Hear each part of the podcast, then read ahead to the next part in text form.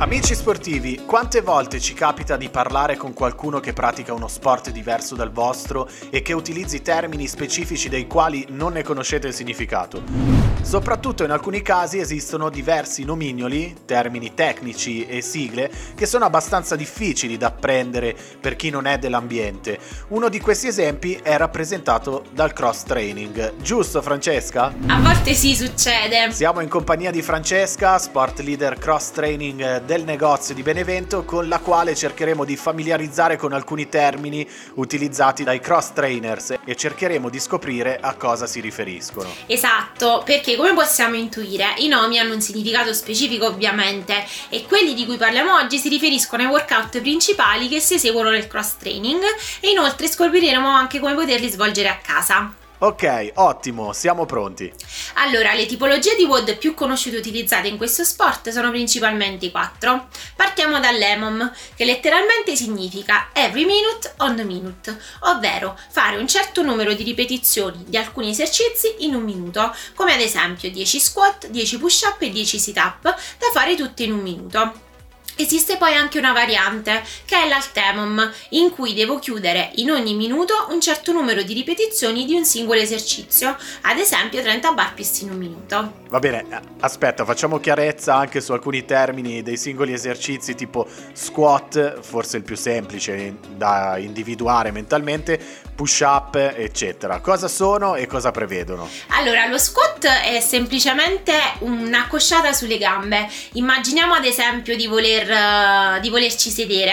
Ecco, il gesto del sedersi può corrispondere tranquillamente ad uno squat.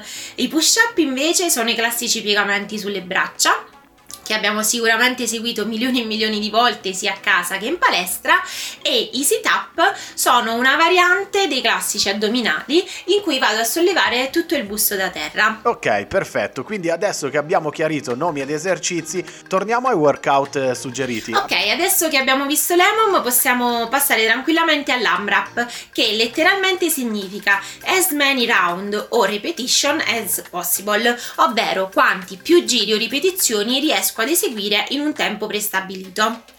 Il terzo workout invece è il Tabata che consiste in un lavoro di 30 secondi totali da ripetere per 8 volte, in cui alterno 20 secondi di lavoro attivo e 10 secondi di recupero. Ed infine il quarto ed ultimo workout è il 4 time, in cui bisogna completare gli esercizi assegnati nel minor tempo possibile. Ok, avete preso nota? Bene, ma i nostri ascoltatori cosa devono avere a disposizione o procurarsi per svolgerli tranquillamente a casa? Per i nostri WOD a casa possiamo utilizzare tantissimi attrezzi, i dumbbell, le kettlebell, i bilancieri, gli elastici, i ring, i gilet zavorrati, dipende sempre da ciò che abbiamo a disposizione, ma possiamo anche decidere di fare un workout completamente a corpo libero. Solitamente però quelli che si devono avere o che è consigliato avere a casa se si vuole fare un allenamento sono sicuramente una coppia di dumbbell, quindi di manubri e gli elastici, perché sono due attrezzi che ci permettono di eseguire una molteplicità di esercizi.